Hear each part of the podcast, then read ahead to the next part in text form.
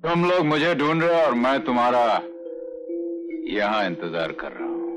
Hello friends and listeners सबका बहुत बहुत स्वागत है फ़र्स्ट डे लास्ट शो के पहले एपिसोड में। आई डोंट नो इसका दूसरा एपिसोड भी होगा कि नहीं आप सबकी फीडबैक पे निर्भर करता है। मैं हूँ साकिब आप मुझे जानते हैं टेनिस विद एन एक्सेंट और थोड़ी बहुत क्रिकेट पॉडकास्ट के थ्रू और मेरे साथ है मेरे काबिल दोस्त साहिल जो ट्विटर पे फाहिल के नाम से जाने आते हैं। कैसे हो साहिल?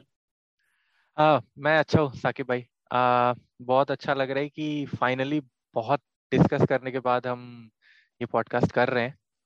तो लुकिंग फॉरवर्ड टू इट बड़ी हिम्मत जुटानी पड़ेगी क्योंकि आई थिंक फ़िल्मों की फ़ील्ड में ओपिनियन देना इजी नहीं है।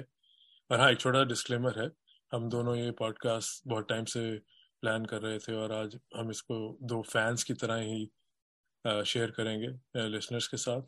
तो अगर आप फ़िल्म क्रिटिक हैं या फ़िल्म स्टूडेंट हैं आपको फ़िल्म हिस्ट्री के बारे में सिनेमा वगैरह में ज़्यादा पता है तो सुनिएगा ज़रूर वो थोड़ी लीनियंसी के साथ, और हमें जज ना कीजिए बट बाकी जो है, आगे देखते हैं।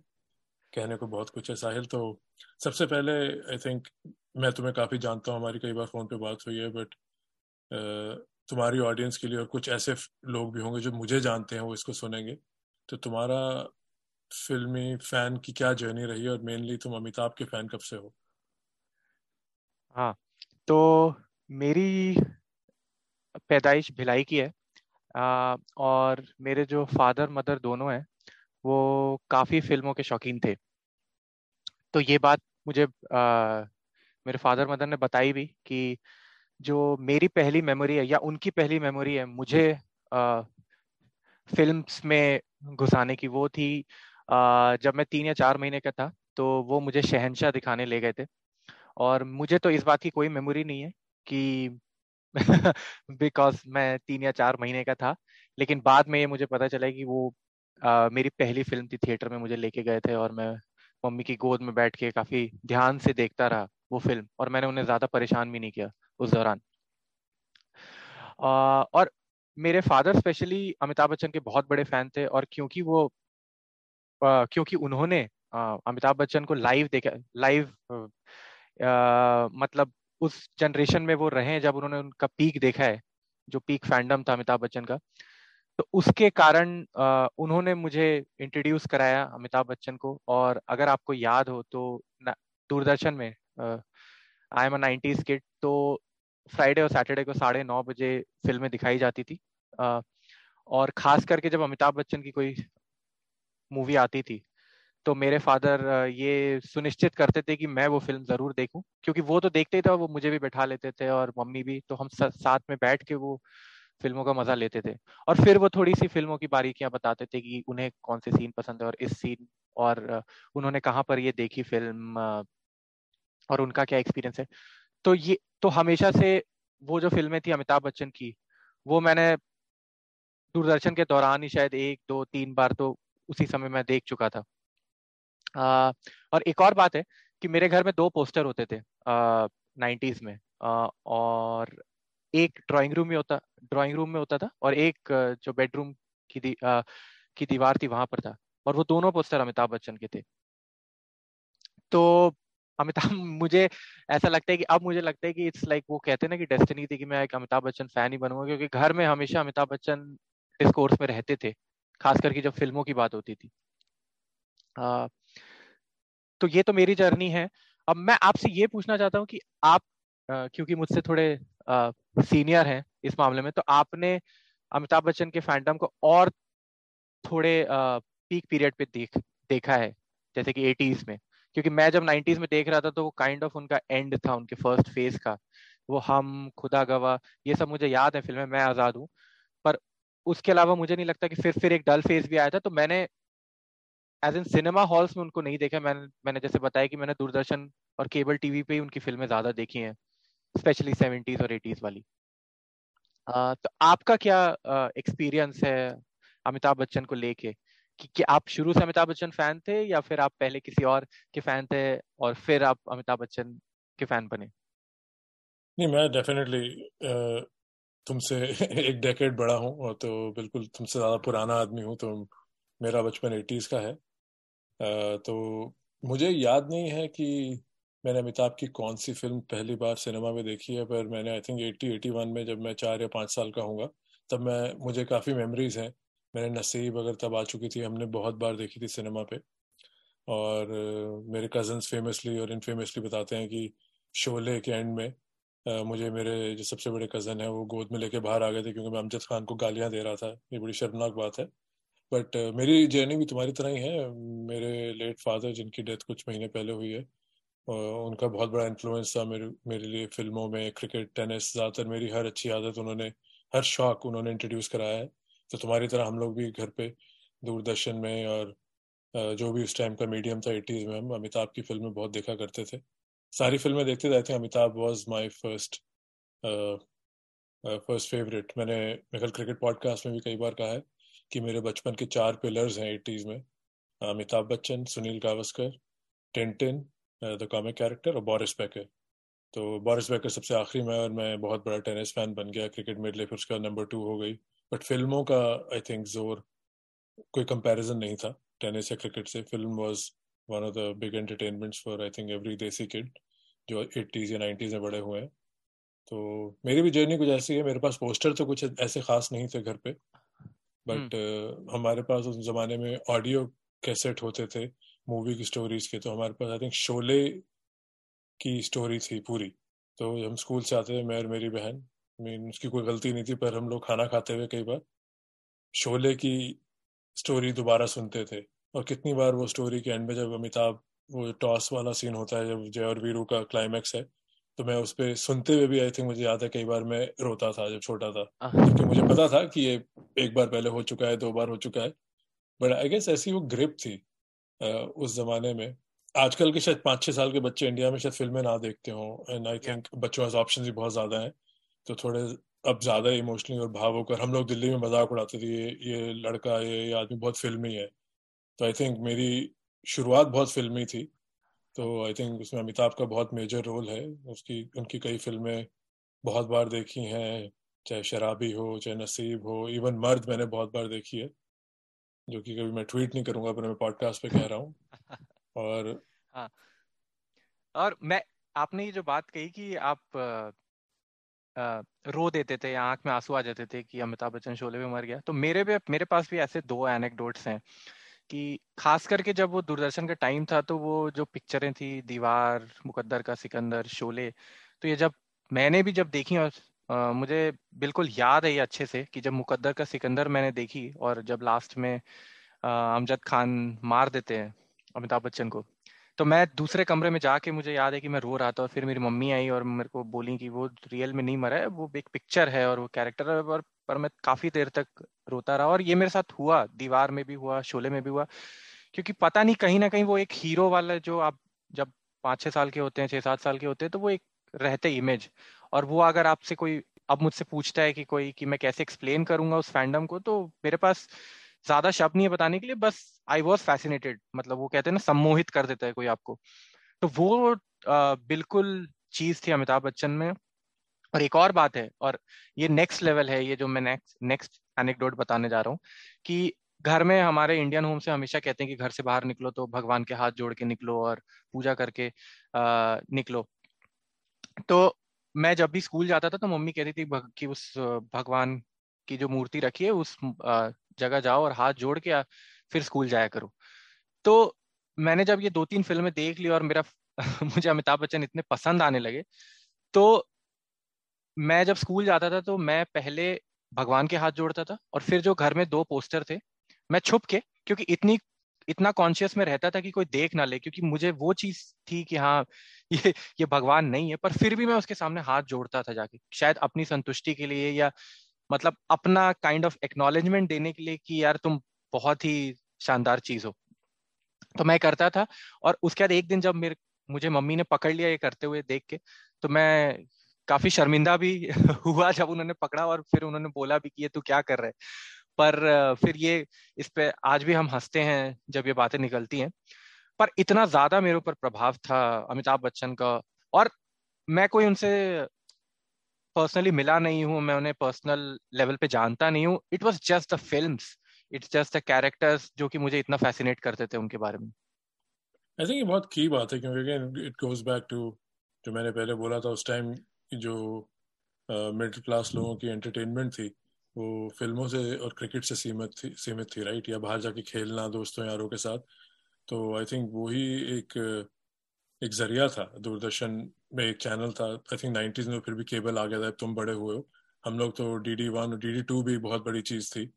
और फिर वीडियो पे फ़िल्में ला के देखना। और रही बात अपने आप को शर्मिंदा करने की, मेरे पास भी एक बार किस्सा है, जो मुझे थोड़ा बहुत याद भी है कि हम लोग पुरानी दिल्ली में रहते थे तो वहाँ बिल्कुल मोहल्ला स्टाइल जैसे कि घर जुड़े हुए होते हैं।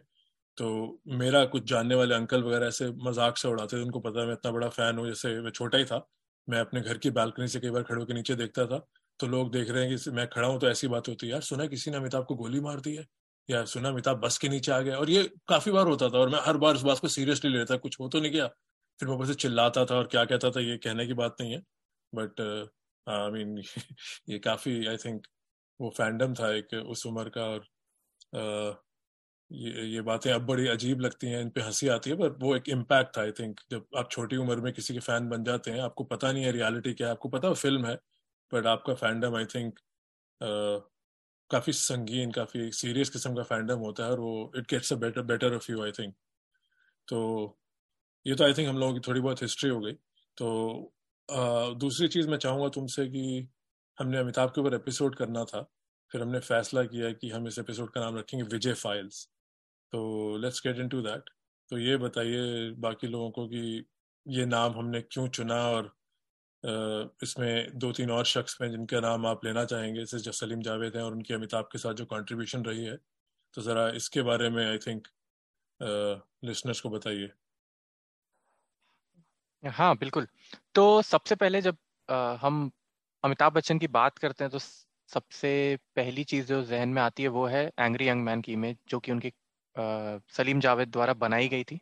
और इस पॉडकास्ट को जब हम शुरू करने की बात कर रहे थे या एपिसोड करने की बात कर रहे थे तो हमने सोचा कि कुछ रोल्स स्पेसिफिक रोल्स के बारे में हम बात करेंगे जो उस इमेज को आ, बिल्कुल जस्टिफाई करते हैं कि उस समय उन्होंने जो वो कैरेक्टर्स प्ले किए। तो उस लिहाज से मुझे लगता है कि जो पाँच फ़िल्में हैं जंजीर दीवार शोले सॉरी नॉट शोले त्रिशूल काला पत्थर और शक्ति। तो ये पाँच फ़िल्में मुझे लगता है कि वो बिल्कुल जो कहते हैं कि सिग्निफाई करती हैं या आ, उसको उसको पोर्ट्रे करती हैं उस एंग्री यंग मैन की इमेज को चाहे वो आ, जंजीर का वो इंस्पेक्टर हो जो कि अजीत से लड़ रहा है, या फिर दीवार जो कि मेरे हिसाब से सबसे अच्छा कैरेक्टर है और सबसे मंझा हुआ जो कहते हैं कि एकदम क्रिस्प कैरेक्टर है सलीम जावेद द्वारा, या फिर काला पत्थर का विजय हो और शक्ति का विजय हो। तो ये पाँच फ़िल्में चुनने का मेरा तो यही नज़रिया था कि इन पाँच फ़िल्मों के द्वारा आप वो एंग्री यंग मैन की इमेज के बारे में बात कर सकते हैं अमिताभ बच्चन की। बाकी उन्होंने और भी फ़िल्में करी हैं जिसमें ऐसे शेड्स दिखाए हैं पर ये पाँच फ़िल्में मुझे लगता है कि बहुत ज़्यादा सिग्निफिकेंट है इसमें। आपको क्या लगता है कि इन पाँच फ़िल्मों के अलावा भी कोई एक आध रोल और लिया जा सकता है? क्योंकि विजय नाम तो उनका बहुत सारी फ़िल्मों में तो आपसे ये पूछना चाहूँगा कि कोई और रोल है जो आपके दिमाग में आ रहा है कि हाँ उसके बारे में भी उसको भी इसमें शामिल किया जाना चाहिए? आई थिंक मैंने जब ये पॉडकास्ट की बात हुई थी दो तीन महीने से हम इसकी बात कर रहे हैं पर बीच में क्रिकेट वर्ल्ड कप भी आ गया और चीज़ें भी चलती रहीं। तो मैंने आई थिंक विकीपीडिया में बैठ के देखा था कि अमिताभ का नाम आई थिंक तेईस या चौबीस बार आई थिंक उनका नाम विजय है और रिसेंटली झुंड में भी उनका नाम विजय है। But I think angry young man जैसे तुमने कहा ये उस जमाने की देन थी और मेरे फादर ने मुझे बताया था कि वे एंग्री यंग मैन है और उस टाइम इतनी समझ नहीं थी कि क्या इरा थी और यू नो उसमें सलीम जावेद का हाथ था, कुछ फ़िल्मों में यश चोपड़ा के साथ थे और कुछ फ़िल्मों में रमेश सिप्पी थे। तो आई थिंक मेरे हिसाब से अगर ऑनरेबल मेंशन देना है तो आई थिंक जैसे कहते हैं ना कि झलक दिखी थी नमक हराम में, जो विक्की महाराज का कैरेक्टर था, राजेश खन्ना के जो दोस्त बने थे उसमें। उसमें अमिताभ का कैरेक्टर हैप्पी गो लकी से सीधा बिल्कुल ही एक एंग्री शेड एक डार्क प्लेस में चला जाता है। तो आई थिंक जब हमने ये चीज़ देखी तो उस जमाने में जो राइटर और जो फ़िल्म इंडस्ट्री के लोग होंगे, उन्होंने भी ये चीज़ देखी होगी कि ये टैलेंट है और एक एक जलता लावा है ये ना इस बंदे के अंदर जिसके साथ ऐसी आप फ़िल्मों में काम दे सकते हैं। बाकी सलीम जावेद ने कितनी बार बोला है कि जंजीर के लिए भी अमिताभ पहली चॉइस नहीं थे, जो कि आई थिंक फ़िल्म इंडस्ट्री बहुत नॉर्मल है। कहानी किसी की लिखी जाती है और किसी और की किस्मत होती है, उसको मिलती है। बट अगर काउंटर फैक्चुअल देखा जाए, जंजीर से लेकर शक्ति तक मुझे लगता है कि ये बहुत ज़रूरी फ़ेज़ है और ये आई थिंक अमिताभ की एंग्री यंग जैसे तुमने कहा एंग्री यंग मैन फ़ेज़ की पाँच पीक फ़िल्में हैं। और मे uh, बी हम दोनों की इसमें चॉइस सेम नहीं होगी। आई थिंक दीवार के हम दोनों बहुत बड़े फ़ैन हैं बट आई थिंक बाकी इक्कीस उन्नीस का फ़र्क होगा तुम्हें त्रिशूल ज़्यादा पसंद है शायद तो मुझे आई थिंक शक्ति में अमिताभ बच्चन और दिलीप कुमार का डायनामिक ज़्यादा पसंद है। बट आई थिंक हाँ ये पाँच फ़िल्मों में मुझे लगता है जैसे क्लिंट ईस्टवुड का मैन विदाउट नेम जो वेस्टर्न्स थी I think Vijay is Amitabh Bachchan you know man with Vijay you know name और उसमें कोई सीक्वल नहीं है बट आई थिंक इन पाँच फ़िल्मों को अगर आप सबने देखा ही होगा पर अगर आप इनको सीक्वेंस में देखे जाएँ तो आई थिंक आपको उसमें सलीम जावेद की राइटिंग और विजय कैरेक्टर की डेवलपमेंट की कहीं ना कहीं एक रिलेटिव एक रिलेटिबिलिटी और शेड्स दिखती हैं कि जैसे आ, मैं तुमसे ही पूछना चाहूँगा कि जैसे लगता है कि भाई जैसे दीवार बनते हुए या दीवार जब बनी होगी उसके बाद ही उन उन्होंने कहीं ना कहीं आइडिया आया होगा कि हम एक कैरेक्टर और लिख सकते हैं। जो विजय पाल सिंह है या या विजय कुमार है जो शक्ति में है तो मैं ऐसा नहीं लगता कि कहीं ना कहीं से वो विजय दीवार को अंजाम देने के बाद मुझे लगता है अगली तीन फ़िल्में कहीं ना कहीं वहाँ से जुड़ी हुई हैं एटलीस्ट जो कैरेक्टर की राइटिंग है। बिल्कुल बिल्कुल। आ, अगर आप इन पाँचों फ़िल्मों की थीम्स भी देखेंगे तो आपको हर तीन चार फ़िल्मों में बहुत सारी कॉमन थीम्स मिलेंगी। और स्पेशली सलीम जावेद की राइटिंग मैं हमेशा से ये कहता हूँ कि फ़िल्में टाइमलेस तब बनती हैं जब उसकी राइटिंग टाइमलेस हो। एक्टिंग एंड ऑल तो आई थिंक जनरेशन के साथ काफ़ी इवॉल्व होती है। बट जो आपकी राइटिंग है, वो उस जमाने के हिसाब से और वो कितना उसको आगे वाली जनरेशन उसको किस तरह से देखती है, वो बहुत कुछ निर्भर करता है कि राइटर ने क्या क्या उसमें एस्पेक्ट्स डाले हैं। तो अगर आप अगर हम बात करें इन पाँचों फ़िल्मों की तो सबसे पहले आप देख लीजिए कि सबसे पहले ये ट्रुथ टू पावर है। वाली बात उठाते हैं अपनी राइटिंग में कि चाहे आप जंजीर देख लीजिए कि वो एक ईमानदार पुलिस ऑफिसर जो एक माफिया अजीत का जो एक इलीगल लिकर बिज़नेस चला रहा है उसके खिलाफ लड़ने लड़ना चाहता है। दीवार में वो स्टोरी और अच्छी लगती है क्योंकि आ, अगर आप शुरुआत से देखें तो वो एक मजबूरी दिखाई है गरीब इंसान की और जो कि बिल्कुल अंडर प्रिविलेज आदमी है सत्यन कप्पू जिसको फोर्स कर दिया जाता है कि वो आ, वैसे तो अगर आप देखें उस मूवी स्टार्ट होती है तो वो स्पीच देता है एक बहुत ही इम्पैशेंट स्पीच देता है बट उसके बाद उसको फोर्स किया जाता है कि वो मजदूरों की बात ना करे क्योंकि ये कॉन्फ्लिक्ट हमेशा आ, मुझे लगता है कि केवल फ़िल्मों में नहीं रियल लाइफ में भी आपको एक कॉन्फ्लिक्ट झेलने में, जब आपको ये कह, जब कोई ये कहता है कि अगर तुम्हारे ऊपर ये बीतेगी तो तुम क्या करोगे? क्योंकि एक एक कॉमन थीम जो इन पाँच फ़िल्मों में मुझे लगता है वो है आइडियलिज्म वर्सेस रियलिज्म का, कि हम आइडियलिस्टिक बातें करना बहुत, आप भले लिख सकते हैं और उसके बारे में कह सकते हैं कि हाँ ऐसा होना चाहिए, पर लेकिन जब आपको वो करना होता है, जब आपको अपने हक के लिए खड़ा होना पड़ता है तो कहीं ना कहीं कुछ मजबूरियाँ होती हैं जो आप नहीं कर पाते। तो दीवार में चाहे वो सत्यन कपूर, कप्पू का कैरेक्टर हो या फिर आप त्रिशूल में देखे संजीव कुमार का कैरेक्टर कि वो फादर के आप अपने फैमिली के अगेंस्ट नहीं जा पाते इवन दो वो वहीदा रहमान से प्यार करते हैं लेकिन वो आ, ऐसा दिखाया गया है कि वो पैसे को चुनते हैं पर मेरे हिसाब से ये भी है कि वो एक इंडियन कंस्ट्रक्ट में मैं मैंने काफ़ी देखा है कि लोग अपनी फैमिली के अगेंस्ट नहीं जाते and they kind of sacrifice their love for the love of their family same चीज़ आप देखिए शक्ति में जहाँ पे अश्विनी कुमार बिल्कुल संजीव कुमार को आप कह सकते हैं कि थोड़े से विपरीत है। बिल्कुल तो नहीं पर हाँ थोड़े से विपरीत है जहाँ पे वो मना कर देते हैं गुंडों को कि मैं तुमको जो करना है मेरे बच्चों के साथ मेरे बेटे के साथ कर लो लेकिन मैं कॉम्प्रोमाइज नहीं करूँगा। और इवन काला पत्थर में आप देखिए आइडलिज्म वर्सेस रियलिज्म का आ, जो जो अमिताभ बच्चन के साथ होता है कि उनको अपनी शिप छोड़नी पड़ती है वो एक तरीके से वो एक कॉन्फ्लिक्ट दिखाया गया है। और मुझे लगता है ये सारी थीम्स जो मिलके बना जो सलीम जावेद ने लिखी हैं वो कहीं ना कहीं उनकी ये हर स्टोरीज में आपको दिखेंगी सही कहा तुमने आई थिंक अगर आज की जनरेशन की भाषा से बोला जाए तो डेफिनेटली जंजीर का इतना नहीं आइडिया बट आई थिंक दीवार त्रिशूल शक्ति और इवन काला पत्थर में आई थिंक क्योंकि जो कैरेक्टर विजय पाल सिंह है वो अपने फादर की लेगेसी से लड़ रहा है तो आई थिंक कहीं ना हाँ। कहीं डैडी इश्यूज़ कहा जा सकता है उस जमाने के पर आई थिंक जो तुमने बात बोले, एक तो तुमने काफ़ी कवर किया कि भाई उस जमाने की जो स्क्रिप्ट थी और वो एक सिस्टम के खिलाफ और एक समाज के खिलाफ एक एक नई आवाज़ तो थी। पर मैंने दीवार उस दिन देखी तो मैं ये पॉइंट भी शेयर करना चाहता हूँ कि दीवार में is a slow burn it's not कि भाई इट्स नॉट स्लो बर्न कि भाई वायर या ब्रेकिंग बैड की तरह, पर स्लो बर्न उस हिसाब से कि दो घंटे पचास मिनट की फ़िल्म है शायद दीवार और अमिताभ का पहला सीन उनतीस मिनट में आता है जब मंदिर की सीढ़ियों के नीचे खड़े हैं। तो उससे पहले निरूपा रॉय सत्यन कपूर, कमल कपूर सारे कैरेक्टर्स के एक एक स्टोरी है जो वहाँ तक पहुँचती है। वरना पहले भी नसीब वगैरह में भी जो होता था आई थिंक पंद्रह सोलह मिनट के अंदर आई थिंक हीरो की एंट्री हो जाती थी कई बार आठ या नौ मिनट में, कि बच्चा टार के कार के नीचे गया मैकेनिक है, निकला तो बड़ा हो गया। पर दीवार में पूरे उनतीस मिनट लगे हैं आई थिंक विजय के कैरेक्टर को एंटर होने में। वो मंदिर के नीचे माँ और अपने बड़े, अपने भाई का इंतज़ार कर रहा है। आई थिंक उस वे में भी दीवार आई थिंक अपने वे में उनकी राइटिंग का आई थिंक हाईलाइट है even though it succeeded Zanjeer तुमने कहा भी जंजीर थोड़ी रॉ है तो वो मैं समझता हूँ कि भाई क्यों? कि वो उसमें अमिताभ की फ्लैशेस ऑफ़ ब्रिलियंस तो है पर दीवार में आई थिंक लगता है एक मेचुरेशन पॉइंट है इतनी जल्दी। आई थिंक दैट्स वाई भी राजा सैन ने भी आर्टिकल लिखा था कि अमिताभ का बेस्ट ईयर सेवेंटी फाइव है, और आई थिंक इसमें दीवार में जो अनअपोलोजेटिक जो उनके नेचर है और जो कितने डायलॉग हम डिस्कस कर सकते हैं पर आई थिंक सलीम जावेद को पूरे मार्क्स मिलने चाहिए, क्योंकि अगेन तुम्हें रिपीट को रिपीट करूँगा तुमने कहा इट इज़ टाइमलेस कि पिछहत्तर में फ़िल्म आई थी ये और मैंने आई थिंक दीवार देखी होगी पहली बार 83 84 में जब आठ नौ साल का होगा और फिर मैंने दीवार कितनी बार आगे जाके देखी है। तो I think it it does hold the test of time कि जो एक टाइमलेस फ़िल्म का वो है। एटलीस्ट मुझे लगता है क्योंकि मैंने आज ठीक है मैं आई एम फ्रॉम एटीज पर मैंने कितनी नई फ़िल्में देखी हैं नई तरह की स्टोरी टेलिंग भी देखी है। पर दीवार की एक सोल है एक एक एक, एक पल्स है उस फ़िल्म की। कि आज भी अगर आप देखो तो आप उस टाइम में जाके समझ सकते हो ये फ़िल्म का क्या प्रोग्रेशन रहा है, इस फ़िल्म ने क्या इश्यूज़ डील किए हैं। और दूसरी चीज़ में एक बहुत ज़रूरी है, उस टाइम हमारे यहाँ एंटी हीरो का इतना डेफिनेशन क्लियर कट नहीं था।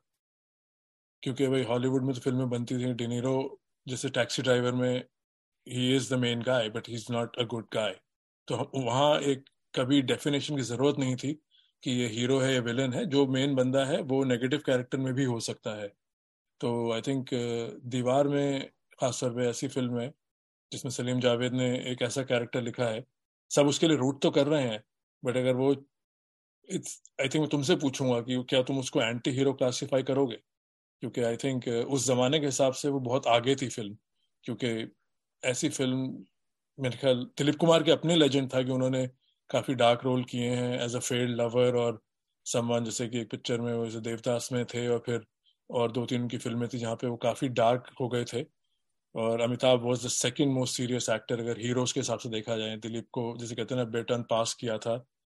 तो yeah. क्या लगता है तुम्हें कि दीवार उस टाइम अपनी टाइम से पहले थी कि जो एंटी हीरो टाइप अगर रोल उसको कहा जा सकता है कि नहीं जो विजय वर्मा का कैरेक्टर है? एंटी uh, हीरो कहेंगे या नहीं पर डेफिनेटली लाइक uh, अगर जो हम ग्रे कैरेक्टर्स की बात करते हैं उसमें मैं सबसे टॉप पे रखूँगा दीवार को। क्योंकि जो ग्रेनेस वो जो एक्सप्लोर करते हैं सलीम जावेद उसमें और खास करके एज अ फ़ैन अगर मैं आपको बताऊँ कि जब uh, मैं शाहरुख खान को बाजीगर में देखता हूँ या अंजाम में देखता हूँ at the end of the film ठीक है uh, मुझे उतना बुरा नहीं लगता है। I know like those are great performances by Shahrukh Khan but मैं एज अ जो वो उस कैरेक्टर से वो नेगेटिव कैरेक्टर्स ही हैं, चाहे बाजीगर हो, अंजाम हो, डर हो। तो वहाँ पे मुझे ऐसा लगता है कि वहाँ पे जब मैं निकल के आता हूँ फ़िल्म से कि हाँ obviously Shahrukh Khan is the hero of the film he is the main lead of that film पर हाँ जब मैं फ़िल्म से बाहर निकलता हूँ ना, तब मुझे इतना कोई दुख नहीं हो रहा है। And and I am just speaking as a fan कि जब आप जस्ट हॉल से निकले और आप थोड़ा सा सोच रहे फ़िल्म के बारे में तो दुख नहीं होता है। पर जब आप दीवार देखते हैं at the end of the day what he becomes is a gangster Vijay is a gangster that is the truth जो उसकी माँ भी कहती है कि तूने कैसे मेरे हाथ पे लिख दिया कि वो काफ़ी वॉटर बाउटरी करने की कोशिश करता है पर उसकी माँ उसको जवाब देती है कि तूने कैसे लिख दिया कि मेरा बेटा चोर है। और मुझे लगता है वो बहुत खास बात है कि वो जिस तरह से उसका जो उन्होंने बैकग्राउंड दिखाया है Uh, मुझे लगता है दीवार इसीलिए भी फ्लॉलेस है क्योंकि वो हर चीज़ जो दीवार की है ना एक एक चीज़ें वो जुड़ती जाती हैं।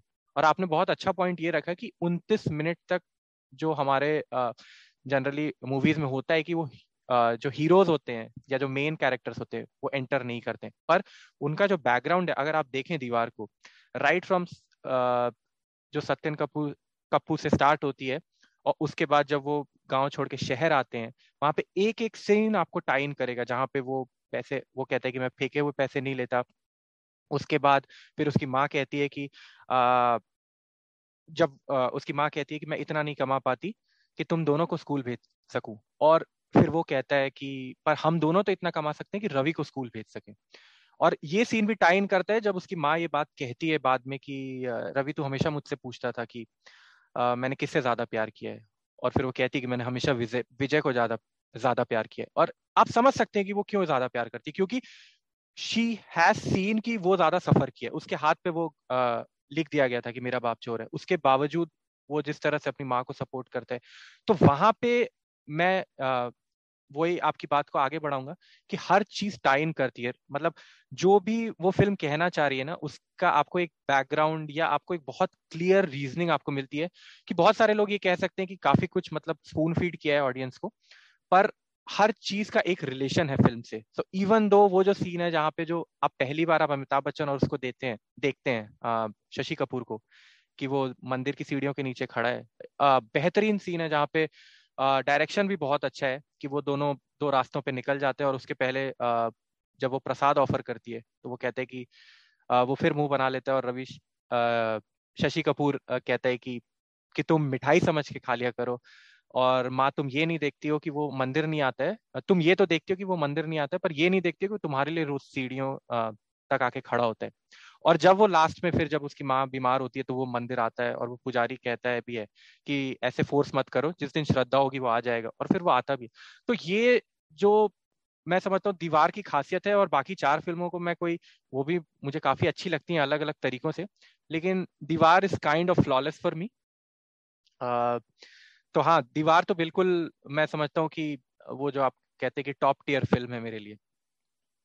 नहीं, बिल्कुल, और मैं अगेन ये बोरिंग भी नहीं बना रहा था कि मैं हर बात से अग्री करूँ पर आई थिंक दीवार में तो अग्रीमेंट बनता ही है। But I think larger point जो मैं टच करूँगा, वो मैंने भी थोड़ी देर पहले भी कहा था कि भाई इससे पहले सारे हीरो थे सीनियर थे, देव साहब, दिलीप साहब, और इवन जो अमिताभ के इमीडिएट सीनियर थे, राजेश खन्ना, जहाँ स्टार सुपर स्टारडम एक्सचेंज हुआ है, और धर्मेंद्र, शशि कपूर ये सारे लोग जो थे टिपिकल एक बॉलीवुड का मोल्ड था रोमांटिक हीरो का, अगर जासूस भी बनाया कोई फ़िल्म में तो गाना ज़रूर था। तो आई थिंक सलीम जावेद ने एक बहुत ही स्ट्रॉन्ग डिपार्चर था, बहुत स्ट्रॉन्ग स्टेटमेंट थी कि सारे जो विजय कैरेक्टर हैं आई थिंक शक्ति में गाना है, जो स्मिता पाटिल के साथ है बट आई थिंक काला पत्थर में तो किसी गाने में भी नहीं है, वो बस धूम मचे धूम में भी खड़े होकर ताली बजाते हैं।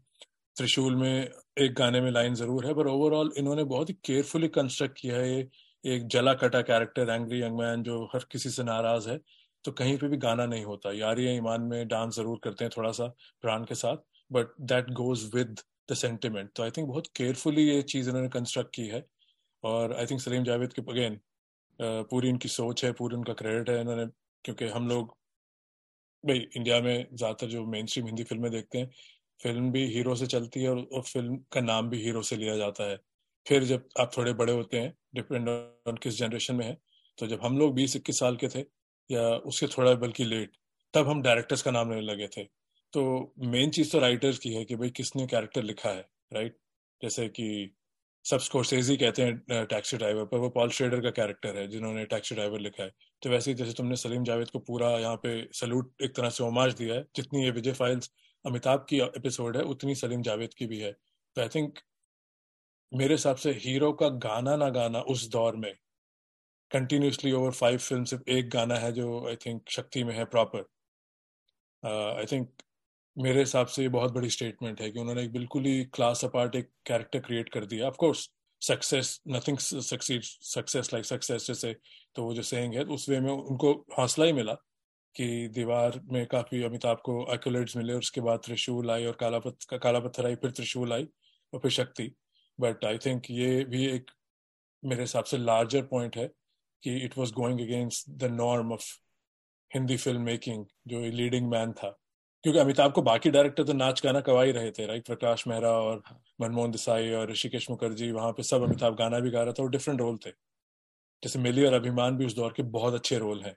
और अगेन वो थोड़ी, कई लोग कहेंगे कि वो मसाला फ़िल्म है Deewar which I can debate with anyone all day long but तुम्हें क्या लगता है कि गाना ना गाना was how big of a statement जिसको हम फॉर ग्रांटेड लेते हैं but if you look back it was such a departure मैं बार बार इंग्लिश बोल रहा हूँ such a departure from everything else जो उस, उस टाइम में चल रहा था। मैं एक इस बात से मतलब मैं डिनाई तो नहीं कर रहा हूँ कि उन्होंने ये बिल्कुल पर्पसफुली उसको गाने नहीं पर वो जो कैरेक्टर्स अगर आप देखें तो स्पेशली यहाँ पे जंजीर की बात करूँगा कि जंजीर में वो एक आ, सीन है जहाँ पे वो जया बच्चन बोलती है कि बिल्कुल हँसते नहीं है। और वो प्राण को जाके बताती है। और फिर प्राण उसको इनवाइट करते हैं कि आज मेरा जन्मदिन है और तुम आना। और फिर वो गाना है वो बहुत ही आई थिंक लेजेंडरी गाना है। हम, हम काफ़ी प्राण ने भी बहुत ज़बरदस्त एक्टिंग करी है। और फिर लास्ट में वो विजय हंसता है। तो अगर आप ये सारे कैरेक्टर्स देखें तो आई थिंक ये बिल्कुल आउट ऑफ़ सिंक होता कि अगर कोई कि अमिताभ बच्चन जाके वहाँ पे पेड़ के नीचे या फिर ऐसे कोई गाना गा रहे हैं। है ना? तो इन पाँचों फ़िल्मों में मुझे लगता है कि ये चीज़ पर्पसफुली है। आई थिंक ये, इसका जवाब तो बेहतर सलीम जावेद ही दे सकते हैं कि उन्होंने किस दौरान ये कैरेक्टर सोचे थे, पहले कौन सा कैरेक्टर सोचा। पर ये तो बहुत क्लियर कट है कि अगर आप त्रिशूल भी देखें तो उनका एक पार्ट है जहाँ पे वो मोहब्बत बड़े नाम बड़े काम की चीज़ है जो गाना है। उसमें भी वो एक अलग पर्सपेक्टिव लेके आ रहे हैं अमिताभ बच्चन कि वो कहते हैं कि ये तो हाँ, ये मैंने बोला ना हाँ, किताबों में छपते हैं हाँ। हाँ तो वही मैं कह रहा हूँ ये मैं मैं वही बात आपकी बात से सहमत हूँ कि वो तो बिल्कुल है कि वो बिल्कुल अटपटा लगेगा कि अगर वो गाना गाएँगे क्योंकि वो एक बहुत ही आप कह रहे हैं कि उस कैरेक्टर विजय जो कैरेक्टर इन पाँच पाँच फ़िल्मों में उसके अंदर बहुत कॉन्फ्लिक्ट चल रहे हैं। वो इंटरनल जो उसका कॉन्फ्लिक्ट है, जो आपने कहा कि डैडी इश्यूज़ जो उसके फादर के साथ इश्यूज़ हैं, या फिर जो उसे लगा है कि इनजस्टिस हुआ है उसकी माँ के साथ दीवार में, त्रिशूल में, काला पत्थर में तो इज़ अ डिसग्रेस कैप्टन तो वहाँ पे तो डायनामिक्स ही अलग है कि एक आदमी जिसको मतलब हम ये कहते हैं रियल लाइफ में भी ना कि इज़्ज़त सबसे बड़ी चीज़ है ना? कि भले आप कोई, आपका घर लूट ले ये है, पर अगर आप कहीं पे आपको ऑफ़िस में या कहीं भी रियल लाइफ में आपको कोई डिसरिस्पेक्ट झेलना पड़ता है तो वो काफ़ी शर्मिंदगी वाली बात होती है तो वहाँ पे वही मैं कहूँगा कि हाँ बिल्कुल वो बहुत सोची समझी राइटिंग है कि वहाँ पे हीरो को आप गाना गाते दिखाएँगे तो बहुत अजीब लगेगा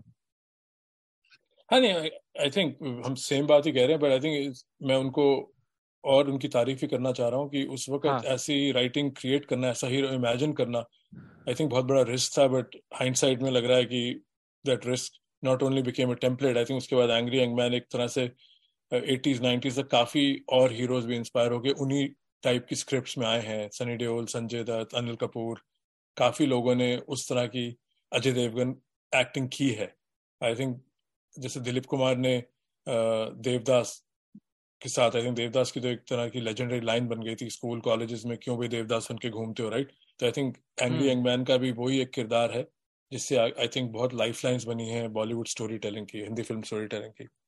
और मैं दीवार की राइटिंग में, जैसे तुमने अभी बात की, जैसे काफ़ी कॉन्फ्लिक्ट दिखाया है, मुझे वो सीन तो सबको पसंद ही है कि भाई मैं तुम लोगों का यहाँ इंतज़ार कर रहा हूँ, और वो तो जितनी बार देखो मैं फेंके हुए पैसे नहीं उठाता या क्या मैं भी मुँह छुपा के भाग जाता, वो तो अपने आप में एक मिसाल टाइप सीन्स हैं जो जो मैंने दीवार पिछली डेकेड में देखी है, बल्कि कोविड में तीन चार बार देखी है तो मुझे परवीन बाबी की जो एंट्री होती सोना बार में आई थिंक वहाँ में सलीम जावेद की राइटिंग बहुत क्रिस्प लगी है, क्योंकि वो एक सीन में उन्होंने बता दिया है कि इस बंदे के पास ना रिलेशनशिप का टाइम है, ये बहुत ही सूखा सा आदमी है, पर वहाँ पे वो कार में बैठ के जाते हैं और फिर वो एक एक्सचेंज होता है कि तुम जैसी लड़कियाँ रोज कपड़ों के साथ अपना नाम भी बदलती हैं और फिर वो कहते हैं कि मैंने आज किसी को पहली बार अपना नाम बताया है और अमिताभ फिर वो जो लुक देते हैं।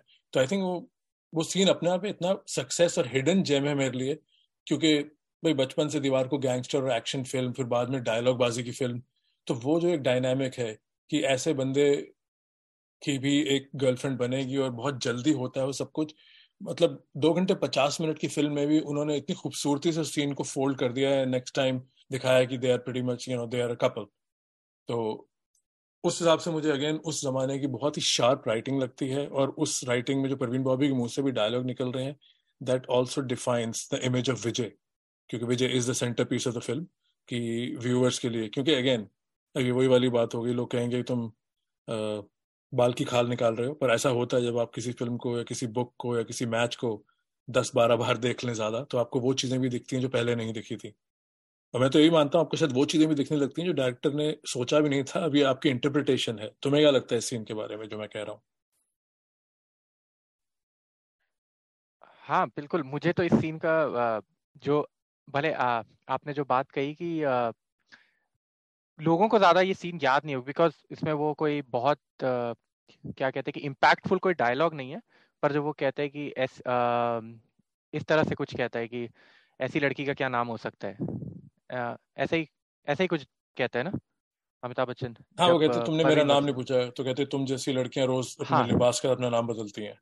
हाँ कि तो ये सीन आई थिंक ये बहुत इंपॉर्टेंट सीन है कि उस समय अगर आप देखें परवीन बाबी के लिहाज से भी तो जो उस समय औरतों को पोर्ट्रे किया जाता था आ, मुझे लगता है वो भी काफ़ी एक डिफरेंट एंगल से इन्होंने पोर्ट्रे किया है दीवार में because she is the love interest of Vijay अब विजय जैसा बंदा अगर आप देखें कि जो बिकॉज़ उसका एक ही मकसद है लाइफ में कि अपनी माँ को खुशियाँ देनी है। वही उसका पर्पस है लाइफ में उसने जो कुछ भी झेल रखा है अपनी लाइफ में जो सफरिंग्स है उसकी उसके अलावा उसका और कोई ऐसे मोटिव नहीं है लाइफ में he is not looking out for love पर हाँ जब उसे परवीन बाबी मिलती है तो एक इंटरेस्टिंग कैरेक्टर है कि जो उसकी वेवलेंथ उससे मैच करती है और आ, फिर वो भी अपने ओपन अप करती है उसके सामने। तो मुझे ऐसे बहुत कोई आ, खास आ, मैं कहूँगा कि मेरे दिमाग में कोई छाप नहीं उस सीन की पर हाँ ये ज़रूर कहना चाहूँगा कि साइलेंस इसमें बहुत यूज़ करते थे सलीम जावेद अपनी राइटिंग में। आ, तो इस सीन में भी अगर आप देखें तो जब वो जाते हैं बैठते हैं आ, साथ में बार में तो एक ऑकवर्ड सा साइलेंस रहता है जब वो एक दूसरे को देखते हैं और तो हाँ आ, है तो आ, मेरे हिसाब से तो आ, उतना मेरे को याद नहीं है सीन के बारे में लेकिन हाँ आ, अच्छा सीन है। हाँ बस मैं इसमें थोड़ा सा ज़रूर हँसी के लिए डालूँगा। हल्की सी एक गिला इस सीन से ये है कि अमिताभ बचपन में स्कूल तो जाता नहीं है।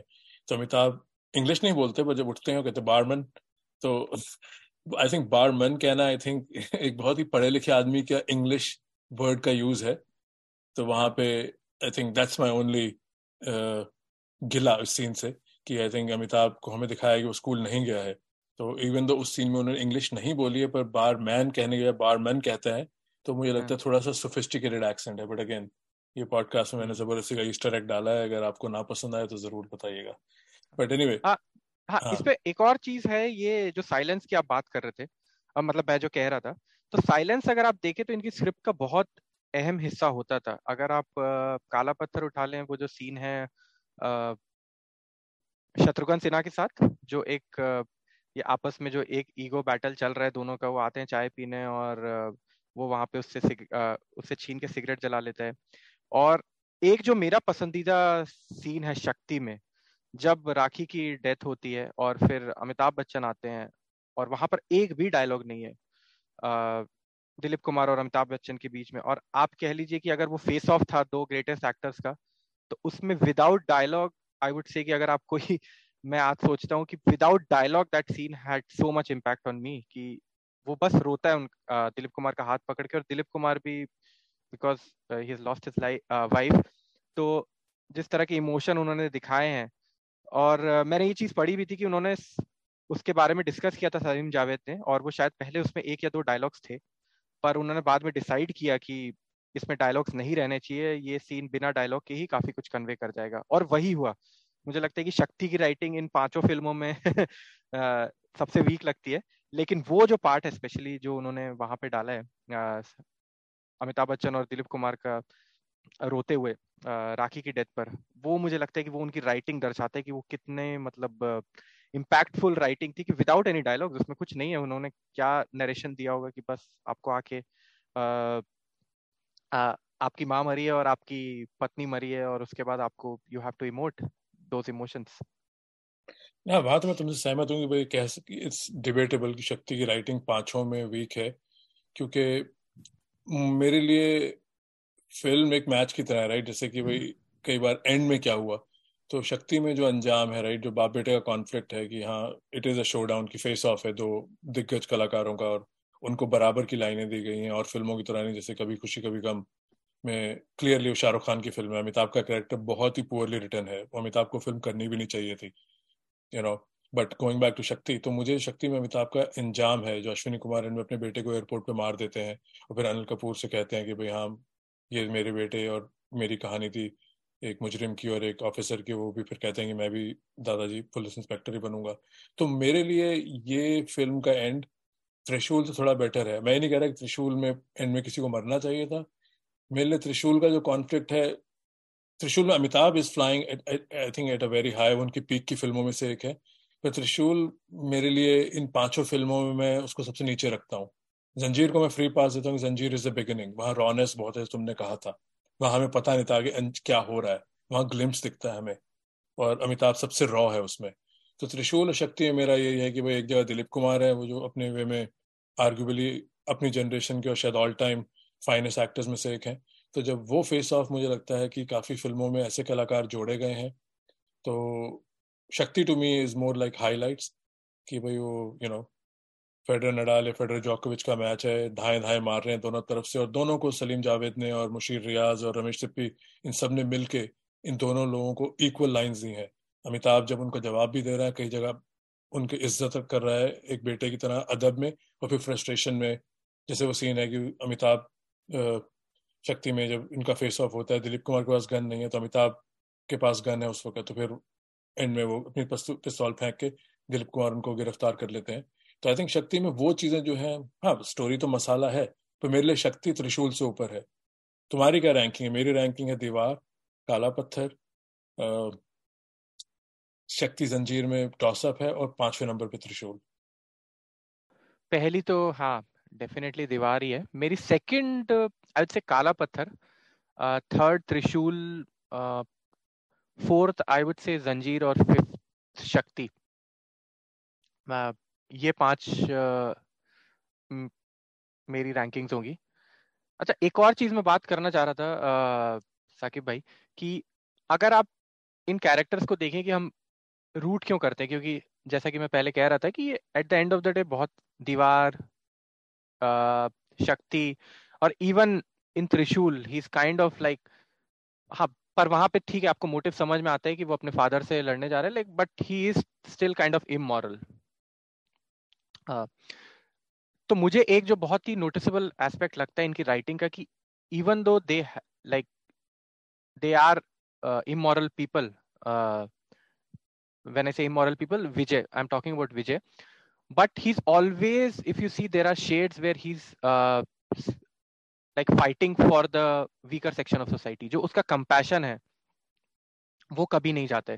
तो चाहे आप दीवार में देख लीजिए कि uh, तब तो वो गैंगस्टर बना नहीं होता लेकिन उसका अल्टीमेटली वो गलत काम करने के लिए रेडी हो जाता है। लेकिन जब वो डॉक पे काम कर रहा है तो वहाँ पे जब वो मजदूर की डेथ होती है तो फिर वो जाके लड़ता है कि कि मैं हफ़्ता नहीं दूँगा ये गलत चीज़ है। तो आवाज़ उठाता है अपनी। सेम चीज़ मैं देखता हूँ कि जंजीर में भी है कि वो जो ओम प्रकाश का कैरेक्टर है डिसिल्वा वहाँ पे भी उसका एक कॉन्फ्लिक्ट चल रहा है कि उसको पता है कि वो उसको टारगेट करेगा और जया बच्चन उसे कन्विंस कर लेती है एक पॉइंट पर कि यार कि तुम्हें सारी आ, ये सारी फाइट लड़ने की क्या ज़रूरत है? तो बाकी लोगों पे छोड़ दो और तुम हम अपना घर सेटल करते हैं। पर वहाँ पे वो फिर से उसको वो जो कहते हैं कि अवेकनिंग होती है वो जाके डिसिल्वा से मिलता है और फिर उसको वो लगता है कि नहीं नहीं मुझे इनके लिए लड़ना चाहिए। And he is kind of lost because of that कि मैं लड़ नहीं पा रहा हूँ उन गरीब लोगों के लिए।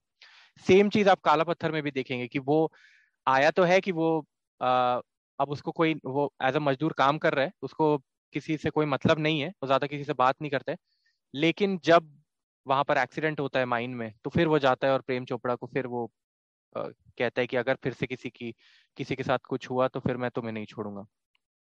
और त्रिशूल में एक ये चीज़ जो मुझे बहुत अच्छी लगती है, जो मैं कहूँगा कि एक ऐसा आदमी जो आर के गुप्ता को तबाह करने के लिए निकला है कि मैं कुछ भी कर दूँगा और मुझे बस कि वो, यही, और वो करता भी कि वो जो कॉलोनी बना रहा है, वो कहते हैं कि हम कम दामों में बेचेंगे और वो फिर कहती है कि दिवालिया निकल जाएगा। बोलते कि मैं लेके क्या आया था, मुझे तो कुछ नहीं चाहिए। पर जब वो भंडारी उसको इनसाइडर इन्फॉर्मेशन दे रहा होता है और जब उसे पता चलता है कि आर के गुप्ता ने राखी को निकाल दिया है तो वो जाता है और फिर वो तुरंत बता देता है कि कि ये है भंडारी जो इनसाइडर इन्फॉर्मेशन दे रहा है और तुमने गलत इंसान को निकाला है। तो वहाँ पे भी उसकी मोरा even though he he is ready to do anything to go against R K Gupta, पर वहाँ पर भी उसका एक एथिक एथिक्स है मॉरल्स हैं कि वो किसी आ, कह रहे हैं कि गलत इनोसेंट के साथ वो गलत होता देखना नहीं चाह सकते। तो वो बहुत आई थिंक इंपॉर्टेंट बात है उनकी राइटिंग में क्योंकि वो चीज़ें आपको याद रहती हैं कि कहीं ना कहीं वो जो वो गरीब आदमी के लिए लड़ रहा है वो आप हमेशा याद रखते हैं कि no like he has got his heart in the right place that person नहीं आई थिंक वो तो क्लियर है आई थिंक और मैं हल्का सा यहाँ पे बस ये कहूँगा ये नहीं कि मैं तुमसे एग्री नहीं करता। आई थिंक जंजीर विजय फ़ाइल की सारी फ़िल्मों जंजीर में he is a police officer तो वहाँ वो गलत तो हो ही नहीं सकता। चाहे सिस्टम के खिलाफ लड़ रहे हैं but he is a cop बाकी तीन में जहाँ वो डैडी इश्यूज़ वाली बात है दीवार, त्रिशूल और शक्ति, वहाँ पे घर पे इश्यूज़ हैं तो वो बस घर से इतना नाराज़, इतना नाकाम है कि बस वो जमाने पे गुस्सा निकाल रहा है और वो, और दीवार और सॉरी शक्ति और त्रिशूल में तो आई थिंक सेम डायलॉग भी है। जब वो बोलता है कि मैं अकेला आया हूँ और मैं अकेला करूँगा I think same line pretty much जैसे वो जेके का भी शक्ति में वो ट्रक के साथ अमरीश पुरी के, उसके अड्डे पे ले जाके उनका ट्रक लेके फिर कुलभूषण खरबंदा के पास आता है और उसमें बोलता है कि मेरा, नारंग साहब, मेरा एक वही मानना है कि मैं अकेला हूँ और मेरे जितनी जेके से नफरत थी, मैं ये काम, किसी आदमी, कोई भी आदमी बेसिकली काम कर सकता था जिसको अपने आप पे इतना भरोसा है। तो आई थिंक मेरा ये भी मानना है, जैसे मैंने पहले भी कहा था कि दीवार की सक्सेस के बाद आई थिंक कहीं ना कहीं इनके पास भाई राइटर लोग हैं। इन्होंने कुछ ना कुछ देखा होगा, इन्होंने उसी कैरेक्टर को एक्सटेंड करते गए। और मैं ये नहीं कह रहा कि। उस कैरेक्टर के बाद स्टोरीज बनी है but I would love to ask Salim Javed ये वाला सवाल कभी अगर मौका मिला तो लाइफ ने ऐसा मौका दिया कि भाई आपने कब इंस्पायर होके कि आपने कहानी लिखी है? आपने उस कैरेक्टर को आप मॉडिफाई करते गए? क्योंकि काफ़ी शेड्स हैं। दीवार के कैरेक्टर से ही डेफिनेटली त्रिशूल और काला पत्थर के सॉरी त्रिशूल और शक्ति के कैरेक्टर निकले हैं। काला पत्थर में थोड़ा डिफरेंट है कि वहाँ पे इतने स्ट्रॉन्ग फादर इश्यूज़ नहीं है और वो एक शिप को छोड़ के कैप्टन जो एक डिस्ग्रेस की लाइफ जी रहा है, वो डेफिनेटली एक डिफरेंट किस्म का यू नो जो कहते हैं, इसके, इस आदमी के अंदर ज्वालामुखी बसता है। तो आई थिंक वो डिफरेंट किस्म का रोल था इवन दो जो तुमने कहा साइलेंस और मैन ऑफ़ फ्यू वर्ड्स वो तो सबसे पीक तो काला पत्थर पे ही है, क्योंकि उसके आसपास जो कैरेक्टर हैं, शशि कपूर और शत्रुघ्न सिन्हा, वो अपने वे में काफ़ी लाउड है। Shashi Kapoor is jovial loud and Shatrughan Sinha is annoying loud I mean sorry कोई फ़ैन है तो। पर वो बधाइयों के लल्ला और ये सब डायलॉग मतलब मुझे तो कोई पसंद नहीं थे बट और अमिताभ के आगे उनकी एक्टिंग लगती भी बहुत लाइट वेट है। और किसी को लगेगा कि बहुत बायस्ड है कि अमिताभ को अच्छी लाइंस मिली है। बिना लाइन दिए अमिताभ बहुत हावी है। अमिताभ को लाइंस नहीं चाहिए। अमिताभ अपनी एक्टिंग हमेशा आँखों से करते हैं। उनकी लुक से पता चलता है वो क्या फील कर रहे हैं। शत्रुघ्न को लाइंस चाहिए। बताने के लिए कि मैं सीरियस हम्म। हूँ। अगेन ये उनका मज़ाक उड़ाने की पॉडकास्ट नहीं है। बट आई थिंक जो तुम्हारा पॉइंट है मैं उससे सहमत तो हूँ। बट आई थिंक जंजीर में वो पुलिस वाले हैं और बाकी हाँ. तीनों फ़िल्मों में जो उनके मॉरल्स हैं। और आई थिंक वो सलीम जावेद की केयरफुलनेस है। वो मेरा आंसर मिल गया। जो मैं एंटी हीरो कह रहा हूँ तो आई गेस वो एंटी हीरो नहीं है। क्योंकि डिस्पाइट वो he is going against law but उनके कहीं ना कहीं मॉरल कंपस है जो हमेशा क्लिक करता है। हाँ और आप देखेंगे कि वो तो उन, आप अगर उन तीन चार कैरेक्टर को आप बार बार देखेंगे तो आपको बहुत सारी कॉमनलिटीज मिल जाएँगी। जैसे कि अगर आप देखें कि शक्ति में there is a father who compromise वो कह देते हैं कि मैं कॉम्प्रोमाइज नहीं करूँगा। दीवार में उल्टा है, सत्यन कपूर कॉम्प्रोमाइज कर जाते हैं। सेम अगर आप राखी और निरुपा राय का कैरेक्टर देखें तो वहाँ पे आप ये कह सकते हैं कि वहाँ पे राखी आ, अपने पति को ही चुनती है। निरुपा राय के पास कोई ऑप्शन नहीं रहता पर वो भी एक तरह से आ, रवि को ही चुनती है शशि कपूर को ही चुनती है। बट उसका बहुत सॉफ्ट कॉर्नर रहता है विजय की तरफ़। ऐसे ही अगर आप डायलॉग्स भी आपने कहा कि बात करें तो दीवार और शक्ति में कि बहुत सिमिलैरिटी है कि वो जाओ जाओ पहले उस उससे कि सबूत उनसे कहो। सॉरी शक्ति में कहते हैं कि जाओ पहले उनसे कहो कि सबूत लेके आए। और फिर वो ये भी एक डायलॉग है उसूल आदर्शों के बोझ में मैं दबा जा रहा हूँ। और वहाँ पे वो है उफ ये तुम्हारे उसूल या आदर्श दीवार में। तो ये तो बहुत सारी कॉमनलिटीज आपको मिल जाएँगी दीवार शक्ति में। इवन त्रिशूल में मैं कहूँगा कि वो जो फादर के साथ कॉन्फ्लिक्ट है वो दीवार से बहुत मेल खाता है कि उन्हें लगा है कि भाई दीवार में उन्हें यही लगता है कि मेरे हमारे फादर हमको छोड़ के चले गए। वो कहते भी कि कि, कि मैं भी क्या उनकी तरह भाग जाता। और फिर त्रिशूल में जब वही है तो वो जाके कहते हैं कि मैं उसका बेटा हूँ शा, उस शांति का बेटा हूँ और इस तरह से। तो ये तो बहुत सारी कॉमन चीज़ें हैं उनकी राइटिंग में जो कि उन्होंने एक्सप्लोर करी है अलग अलग तरीके से। तो अगर वहाँ पे जैसे कि मैंने कहा कि उसको दिखा दिया है कि वो कॉम्प्रोमाइज कर लेता है अपने आ, बेट कॉम्प्रोमाइज कर लेता है फैमिली के लिए तो वहाँ पे वो कॉम्प्रोमाइज नहीं करता। है नहीं आई थिंक काफ़ी ये विजय फाइल्स, तभी हमने इस एपिसोड का नाम रखा है, सलीम जावेद की बहुत ही उमदा किस्म की राइटिंग है, जिस तरह से ये कैरेक्टर्स की हम कितने दीवार को आए हुए कितने सैंतालीस साल हो गए राइट और जंजीर को आए हुए तो आई थिंक अगले साल पचास साल हो जाएँगे, और आज भी इन फ़िल्मों की बातें हो रही हैं। तो थोड़ा सा इस कॉन्वर्सेशन को आगे लेके जाते हैं। अनलेस तुमने अभी विजय फाइल्स के बारे में और कुछ कहना है तो वरना इसको थोड़ा सा अमिताभ के लार्जर लैंडस्केप पे बात की जाए। नहीं नहीं, आगे बढ़ते हैं, बिल्कुल। इस पे। हाँ अगर मैं तुमसे पूछूँ, तुम इतने अमिताभ फ़ैन हो आई थिंक तुमने सारी फ़िल्में तो शायद ना देखी हो। अमिताभ ने बहुत फ़िल्में की हैं, कुछ फ़िल्में तो मेरी भी बाकी हैं अभी भी। तो तुम अमिताभ के करियर को कितने फेजेस में डिवाइड करोगे?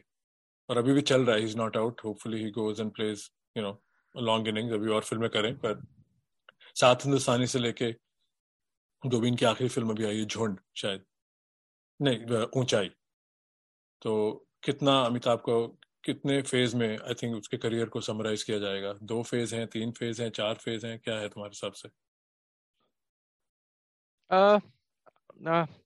ऐसे अगर मैं कहूँ अभी तो तीन या चार फ़ेज़ हो सकते हैं क्योंकि देखिए जो वो पहला फ़ेज़ है जंजीर के पहले वाला अभी आ, शायद ये आंसर डिफर करे कि कभी कभी मेरे आ, जब मैं ये जवाब दूँ तो शायद डिफर करते हैं कि मैं किस टाइम पे जवाब दे रहा हूँ पर हाँ अभी मैं जब सोच रहा हूँ तो मुझे लगता है कि उस जंजीर के पहले का जो फ़ेज़ है जो बॉम्बे टू गोवा और वो जो फ़िल्में हैं, वो is definitely a different phase वहाँ पे आपको एक डिफरेंट अमिताभ दिखता है।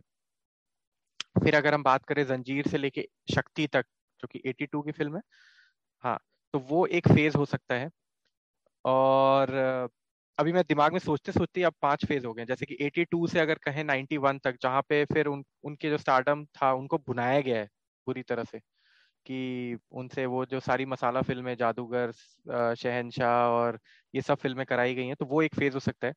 और फिर उनका वो बीच का फ़ेज़ था जहाँ पे वो कैसे क्या कहते हैं कि मिड लाइफ क्राइसिस जहाँ पे वो लाल बादशाह और कोहराम और ये सब मृत्यु दाता और ये सब फ़िल्में कर रहे हैं। तो वो एक फ़ेज़ है और उसके बाद डेफिनेटली जो केबीसी के बाद का फ़ेज़ है वो तो मेरे ख्याल से एक जब उनको समझ में आ गया था कि उन एक एक हर एक्टर की एक एक लिमिटेशन होती है और हर आपको कौन से कैरेक्टर्स आप प्ले कर सकते हैं वो उन्हें समझ में आ गया था। तो वो मैं ज़रूर ज़रूर कहूँगा कि केबीसी के बाद जो है वो उनका एक फाइनल फ़ेज़ है। और वो अभी भी चल रहा है और उम्मीद करते हैं कि आ काफ़ी दिनों तक चलता रहेगा। आ, तो हाँ मेरे हिसाब से आप इसको लार्जली तीन फेजों में बांट सकते हैं पर हाँ अगर थोड़ा सा उसको सब कैटेग सब सब फ़ेज़ बनाए जाए तो टोटल पाँच फ़ेज़ होंगे। आई थिंक मैं एग्री करता हूँ, पर मैं तो जंजीर से लेके मैं कुली तक कर कहूँगा फेस इवन दो कुली के एक्सीडेंट के बाद जो ब्रेक आती है राइट वो फिर एक नया फ़ेज़ शुरू होता है, फिर कम बैक होती है, पुरानी फ़िल्में जो कुछ बची होती हैं पूरी की जाती हैं। पर आई थिंक बाकी आई थिंक मेरा भी वही नज़रिया है देखने का। तो मेरे हिसाब से, और ये मैं तुमसे सवाल भी कर रहा हूँ, मेरे हिसाब से पीक बच्चन है आई थिंक जब कितनी उन्होंने 200 फ़िल्में कर ली शायद। आई थिंक जो, वो जो जंजीर से लेके शक्ति वाला जो फ़ेज़ है, या कुली वाला जो फ़ेज़ है, उसमें जो है मिली अभिमान, नमक हराम, फरार, विजय फाइल्स की सारी फ़िल्में, Muqaddar ka Sikandar, don. I think ये पीक बच्चन है मेरे हिसाब से। अभिमान, अगर मैं नाम में मिली। तो बाकी जो है उसके बाद इन्होंने अच्छे राइटर्स का ज़रूर काम किया है, पिछले दस बारह सालों में। पर पता नहीं, मुझे क्यों नहीं लगता कि पिछले दस बारह सालों में कोई इतनी पीक रोल्स हैं। जैसे कि मेरे हिसाब से खाकी बड़ा अच्छा रोल है, जिसमें अंडरडॉग है पहली बार। फिर विरोध अच्छा रोल है आई थिंक तुम्हारा रोल है, मैंने चुरा लिया, तुम इसके बारे में बात कर सकते हो। पर पीकू ठीक रोल है और झुंड अच्छा रोल है। गुलाबो सिताबो भी एक डिफरेंट रोल है, पर आई थिंक पिछले बीस साल में किरदार बहुत निभाए हैं, पर कहीं ना कहीं मुझे लगा है कि अगर अमिताभ की दस फ़िल्में गिनी जाए, दस बहुत मुश्किल है गिनना, मैं इस फ़ेज़ में से किसी एक फ़िल्म को लाना ही बहुत मुश्किल है मेरे हिसाब से। और मैं ये भी मानता हूँ, अमिताभ ही नहीं। आई थिंक दिलीप साहब को देख लो या डिनीरो को देख लो, जितने जो मेरे फेवरेट एक्टर्स रहे हैं शॉन पेन और आमिर खान तो मुझे लगता है कि हर किसी की एक यूथफुल पीक होती है क्रिकेटर की यूथफुल पीक है टेनिस प्लेयर की यूथफुल पीक डेफिनेटली डिफरेंट होती है, सत्ताईस, अट्ठाईस, उनतीस तक यूथ चलता है। आई थिंक मेरा हिसाब है कि इंडस्ट्री में आपके दस बारह साल जो होते हैं शुरू में दो तीन साल के या चार पाँच साल के स्ट्रगल के बाद जो एक पीक आती है आई थिंक उसके बाद री इन्वेंट लोग करते हैं एक्सपीरियंस के साथ भी उनको अच्छे राइटर मिलते हैं, नहीं? पर मेरा मानना है कि पीक बच्चन वही है। और और एक्टर्स के आदि मैंने देखा है कि पीक उनकी वही पहले सात आठ साल है। तुम्हें इस बारे में क्या कहना है? तुम्हें अमिताभ की पीक कहाँ दिखाई देती है? और तुम्हें लगता है कि ये जो पिछले बीस साल की फ़िल्में हैं, इसमें would you include any of those films in is best अगर तुम्हें दस या बारह फ़िल्में चुननी है। हम्म, अगर ऐसे तो चुनना बहुत इतनी बड़ी फिल्मोग्राफी है उनकी कि पर पीक तो श्योरली वो विजय का जो एंग्री यंगमैन वाले वो कैरेक्टर्स हैं वही हैं। दीवार और काला पत्थर मेरे लिए पीक है अमिताभ बच्चन। त्रिशूल में उसका एक्सटेंशन है। पर हाँ ये दो फ़िल्में हैं जो मैं कहूँगा कि जो अगर आप अमिताभ बच्चन की फ़िल्म देखना स्टार्ट कर रहे हैं या आपने नहीं देखी है तो ज़रूर दीवार और काला पत्थर ज़रूर देखनी चाहिए आपको। और आपने कहा कि पिछले बीस सालों में आपने खाकी का नाम लिया पर खाकी भी आ, मुझे लगता है वही एंगर को दिखाने की कोशिश करी है। वो जो एक उसमें काफ़ी सीन्स है जहाँ पे वो एक पुलिस वाले से बात कर रहे हैं और जब वो कहते हैं कि अगर पुलिस चाहे तो एक छोटे से बच्चे का खिलौना नहीं चुरा सकती है फिर वो जब एक मॉब से बात कर रहे हैं और वहाँ पे थोड़ा सा वो आ, वो कहते भी कि कौन बोला कौन बोला इस तरह से। तो वो एंगर दिख रहा और वो एक बूढ़े कैरेक्टर बूढ़ा पुलिस वाला है। He is not a young policeman तो वो शेड्स हैं उनके जो विजय वाले जो सलीम जावेद वाले शेड्स हैं वहाँ पे राजकुमार संतोषी ने वही शेड्स डाले हैं मेरे हिसाब से। उसके अलावा आपने तो काफ़ी फ़िल्मों का नाम तो ले लिया। जैसे विरुद्ध होगी विरुद्ध मेरा one of the favourite performances है और जो भी ये पॉडकास्ट सुन रहे हैं उनको मैं ज़रूर कहूँगा कि विरुद्ध भी आपको देखनी चाहिए। और खास करके वो सीन जब वो बेंच पर बैठे हैं और वो he has basically lost the son और he, he tries to laugh by looking at that uh, what do we say uh, जो लाफिंग सेशंस होते हैं हमारे मॉर्निंग में हाँ लाफ्टर थेरेपी वाले सेशंस तो वो सीन सबको ज़रूर देखना चाहिए कि दैट शोज़ कि अमिताभ बच्चन कितने महान एक्टर हैं। uh, उसके अलावा कुछ फ़िल्में हैं जैसे कि भूतनाथ रिटर्न्स में कहूँगा कि मुझे एक्टिंग उनकी पसंद आई थी उसमें गुलाबो सिताबो आपने कहा uh, अच्छा काम है उसमें। और पर हमें ये भी नहीं भूलना चाहिए कि अब जो वो रोल्स करेंगे उनको एक मेन लीड का रोल मिलना बहुत मुश्किल है कि अगर वो खाकी जैसी फ़िल्म है तो ही वो इतने निखर के आ सकते हैं क्योंकि 2000 के स्टार्टिंग में उन्होंने वो काफ़ी कुछ करने की कोशिश की। अक्स, आँखें ये सब आँखें में मुझे लगा कि काफ़ी वीक था उनका परफॉर्मेंस पर उन्होंने ट्राई किया उनको, फिर से वो एज अ मेन लीड कि वो लीड है और बाकी दो तीन लोग उनके सपोर्ट में हैं और वैसी फ़िल्में बनाई गई। पर, मुझे लगता है अब तो बिल्कुल भी वो पॉसिबल नहीं है कि वो एज अ मेन लीड आ सके। पर अगर वो कैरेक्टर रोल्स जो भी उन्होंने किए हैं पिछले दस बारह साल में, मुझे लगता है कि वो जस्टिस तो कर जाते हैं अपने रोल के साथ। अगर आप एक दो एक्सेप्शन हटा दें। नहीं नहीं ये देखिए ये, ये कॉन्वर्सेशन तो अपने आप में इसके इतने लेयर्स हैं कि जब अमिताभ जैसे बंदे की बात होती है तो मैं डिस्क्लेमर नहीं दे रहा क्योंकि यहाँ मुझे लोग नहीं जानते पर जो मेरी रियल लाइफ में जो लोग जानते हैं जब ऐसी बात होती है तो उसमें तो इट्स अ गिवन कि अमिताभ अपनी ही लीग का एक एक्टर है। उस लीग में बहुत ही कम हिंदी फ़िल्म के एक्टर गिने जाएँगे मेन स्ट्रीम में से। तीन या चार नाम है जो मैं लूँगा जो मैं उस उसमें ऊपर नीचे मानूँगा। दिलीप साहब नसीर नसीरुद्दीन शाह, आमिर खान, अमिताभ बच्चन, जो लोगों ने मेन स्ट्रीम फ़िल्मों में हीरो का किरदार किया है। मैं कैरेक्टर एक्टर्स नहीं गिन रहा क्योंकि वो एक डिफरेंट ही क्लास हो जाती है और उसमें काफ़ी काबिल कैरेक्टर एक्टर्स हैं। तो विदाउट विदाउट डाउट कि अमिताभ को मैं ये तो नहीं कह रहा हूँ वीक है, पर अपने हिसाब से जो पिछले बीस साल में जो उनके रोल है, ठीक है, उनके लिए लिखे नहीं गए और कैरेक्टर एक्टर जब आदमी बनता है, पर इवन उस हिसाब से राइटिंग अच्छी थी या नहीं थी इतने मेरे हिसाब से जो उनकी क्षमता है, जो उनका स्टैंडर्ड है राइट उस हिसाब से मेरा कहने का नज़रिया था कि भाई इतने ज़बरदस्त रोल नहीं है। और दूसरी बात, तुमने खाकी का, खाकी में ये बात ऐड करना चाहूँगा, वहाँ पे अंडर डॉग है। Is a loser kind of a cop जो डिपार्टमेंट में जिसकी इतनी इज़्ज़त नहीं है। तो वो जो गुस्सा और फ्रस्ट्रेशन का एज के साथ छुपा हुआ है तो I think hockey is the hidden gem की पिक्चर मसाला है।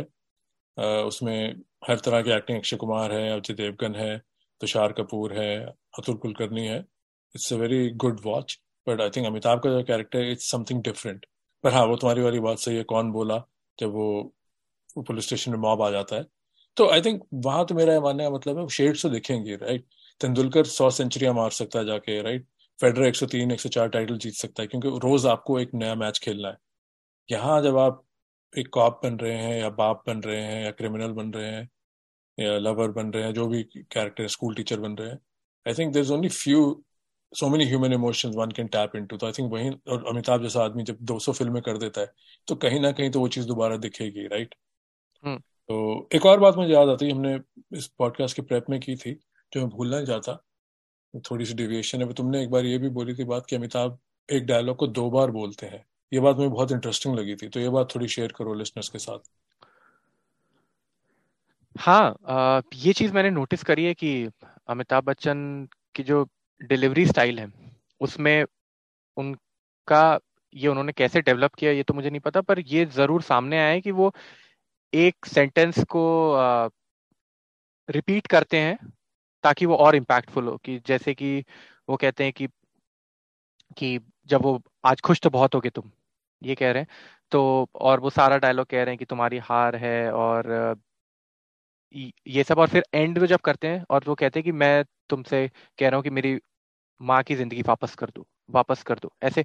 तो वो चीज़ें वो बहुत आ, मतलब मुझे काफ़ी आ, क्या कहते हैं कि हिट करती है कि वो जिस तरह से वो दो बार बोलते हैं तो वो हमेशा मेरे जहन में रहता है कि क्या कहना चाहते हो तुम? तुम कहना क्या चाहते हो? ये जो बात है तो वो इस तरह से मतलब रिपीट कर देते हैं और काफ़ी इम्पैक्टफुल रहता है। वो अगर कोई दूसरा मुझे लगता है कि एक्टर बोले आ, तो वो आपको उतना याद नहीं रहेगा, पर अमिताभ बच्चन ये जिस तरह से कर देते हैं और वो जो उनकी डिलीवरी स्टाइल है, वो बड़ा अच्छा लगता है मुझे। नहीं आई थिंक काफ़ी इंटरेस्टिंग बात तुमने पहले भी आई थिंक किसी स्पेस में की थी, तभी मैंने कहा ये पॉडकास्ट में ज़रूर होनी चाहिए बात। और अमिताभ जैसे इतने बड़े करियर के बारे में तो एक डेढ़ घंटे में हम कुछ भी टच नहीं कर सकते, इसलिए हमने विजय फाइल्स का नाम रखा है। तो इस कॉन्वर्सेशन को थोड़ा आगे बढ़ाते हैं। अनपॉपुलर कोई ओपिनियन है? साहिल जो तुम अमिताभ के करियर के बारे में देना आते हो, जो उसके फैंस या उनको जो ग्लोरीफाई किया जाता है, उनको क्रिटिसाइज किया जाता है, कोई अनपॉपुलर ओपिनियन है जो तुम शेयर करोगे अपने माध्यम से? अमिताभ बच्चन को लेके मेरा एक अनपॉपुलर ओपिनियन उनकी कॉमेडी को लेके I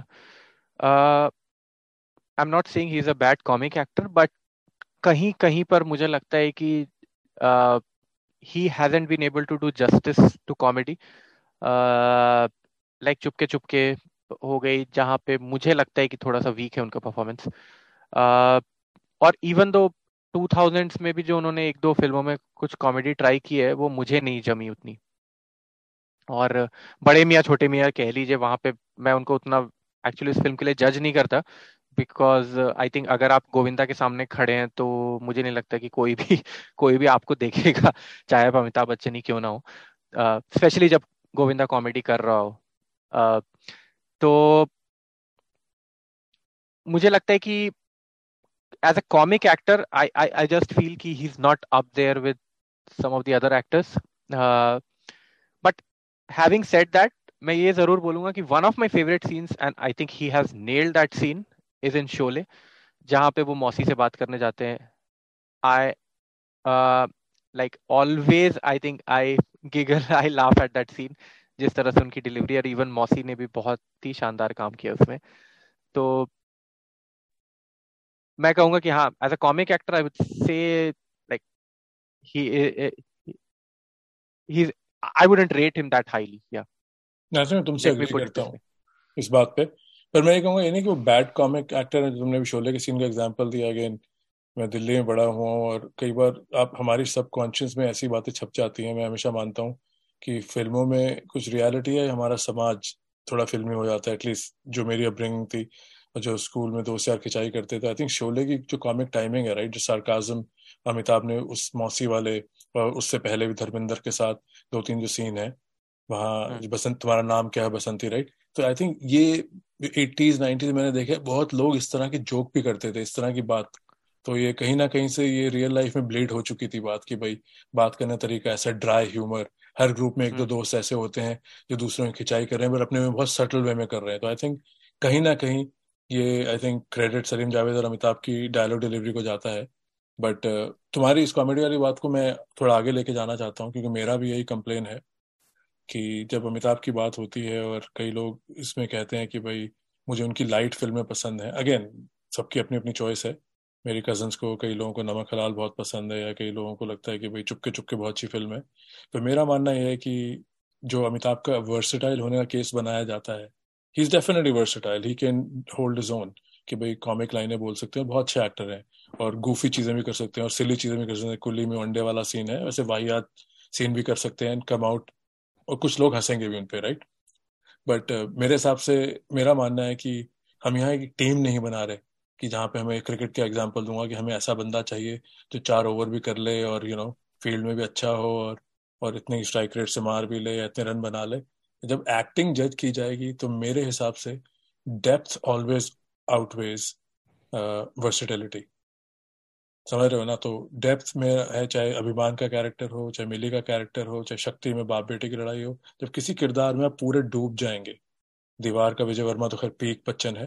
तो किसी भी कैरेक्टर में आप चले जाएँगे और उसी कैरेक्टर को निभाएँगे तो मेरे लिए वो कहते हैं ना स्किन ऑफ़ द कैरेक्टर में बंदा घुस गया।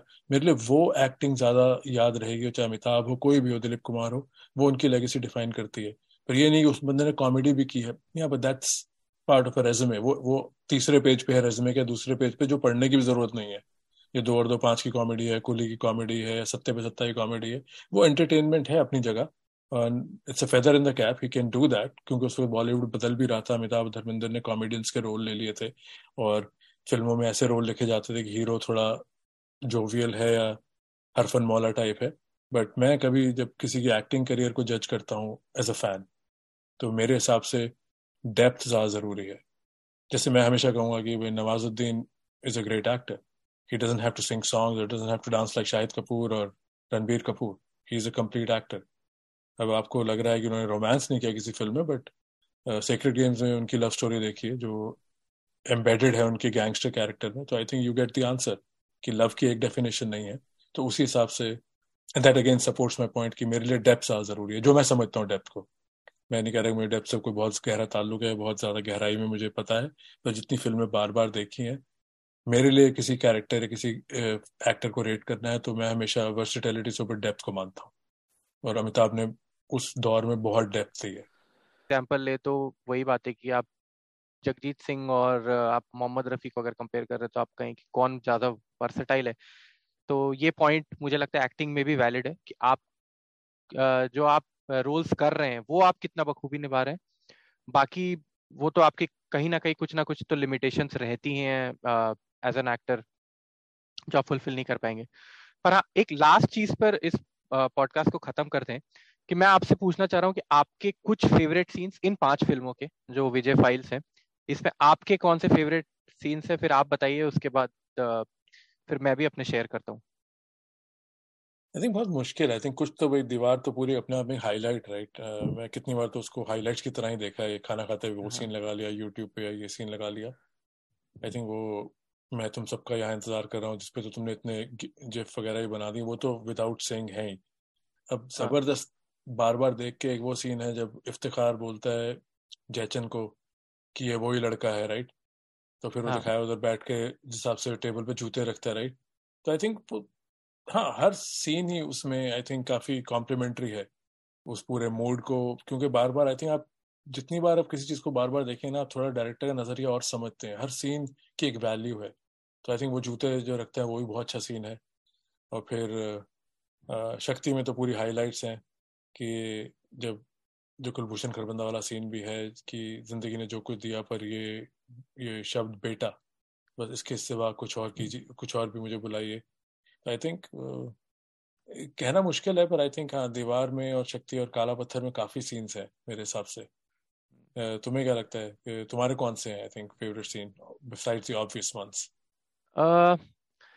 एक जंजीर का सीन है जिसकी हमने बात नहीं करी, जहाँ पे वो वो वो एंगर दिखाता है कि जया बच्चन उसको कहती है कि हम ऐसे पर्दे लगाएँगे घर में और फिर वो जो एक, गुस्से से वो उसको रिप्लाई करता है कि हाँ हाँ हम घर में खूबसूरत पर्दे लगाएँगे, लोग मरते हैं तो मरने दो, लेकिन मैं वादा करता हूँ कि हम खूबसूरत एक घर बनाएँगे और यही होगा और फिर वो एंड में यहाँ पे भी वो जो मैंने रिपीट वाली बात यही पे, यही होगा माला, यही होगा ऐसे, वो करके एंड करते हैं तो वो बड़ा मुझे अच्छा सीन लगता है कि even though it's not a very popular scene but uh, Amitabh Bachchan has shown कि हाँ कि कि, कि क्या कि क्या रेंज है उनकी वहाँ पर। uh, बाकी फ़िल्मों की बात करें शक्ति का तो डेफिनेटली मेरा फेवरेट सीन वही है जहाँ पे राखी की डेथ होती है और हम्म। अमिताभ बच्चन आते हैं उनसे मिलने। दीवार में मेरा फेवरेट सीन है शशि कपूर और ए के अंगल वाला जब वो उसके घर आते हैं।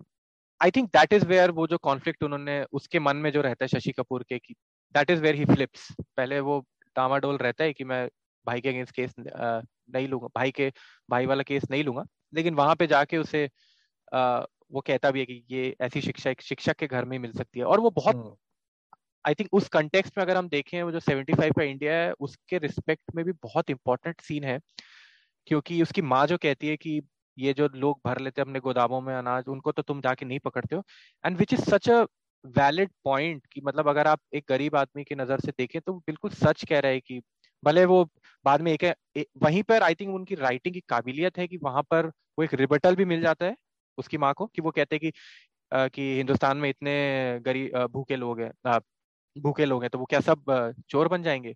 तो वो एक शिक्षा है बिल्कुल वो वो ये नहीं कह रहे कि कि अगर आप के पास खाने को नहीं है तो आप चोरी करिए, लेकिन वो एक बहुत इंपॉर्टेंट मैसेज है मेरे हिसाब से जो मैं लेके निकलता हूँ, मैं मैं लेके निकला हूँ उस फ़िल्म से, कि आपको जो गरीब है उसका पर्सपेक्टिव देखना बहुत ज़रूरी है। जो वीक आदमी है, जो हमारी सोसाइटी की पावर डायनेमिक्स है, उसके हिसाब से हमेशा हम कह तो देते हैं कि सब लोग बराबर हैं, लेकिन होते नहीं है जो आपकी सोशल मिलियो है, जो आपका सोशल कंटेक्स्ट है। तो उस लिहाज से मैं मतलब वो मेरा सीन बहुत फेवरेट सीन है और क्योंकि मेरे फादर भी खुद एक टीचर है तो शायद वो सीन मुझे और भी ज़्यादा हिट करता है कि काफ़ी कुछ वो जब ये कहता है कि ये ऐसी शिक्षा तो एक शिक्षक के घर से मिल सकती थी तो that hits me very hard पर वो सीन लिखा भी बहुत अच्छा गया है कि जिस तरह से वो जब एंट, वो उसके आँखों में एक शर्मिंदगी है कि उसने एक गरीब आदमी को गोली मार दी और फिर वो जब उसकी माँ और उसकी बहन वो जिस तरह से आई थिंक ललचाई आँखों से खाने की तरफ़ देख रहे हैं। तो यश चोपड़ा को भी क्रेडिट है कि उन्होंने जिस तरह से उस पूरे सीन को कंस्ट्रक्ट किया है। तो that is definitely one of my like all time favourite scenes बाकी त्रिशूल में मेरा फेवरेट सीन है जो वो जब प्रेम चोपड़ा आके आर के गुप्ता के बारे में बुराई करते हैं, वहाँ पे मुझे ये लगा है कि वो चीज़ है जो उसको एक वो सारी फ़िल्म में अपने फादर के अगेंस्ट खड़ा है लेकिन वहाँ पे जब प्रेम चोपड़ा आके कहता है और फिर वो उसको मार दे मारता है और फिर राखी उससे कहती है कि मैंने तो हमेशा तुम्हें नफरत करते देखा है उनसे कि उनको नीचे ही गिराना चाहते हो लेकिन तो फिर वो कहते हैं कि मैं कह दूँ ये आ, मैं मैं उनको कुछ भी कह सकता हूँ लेकिन कोई और कहता है तो मुझे बुरा लगता है।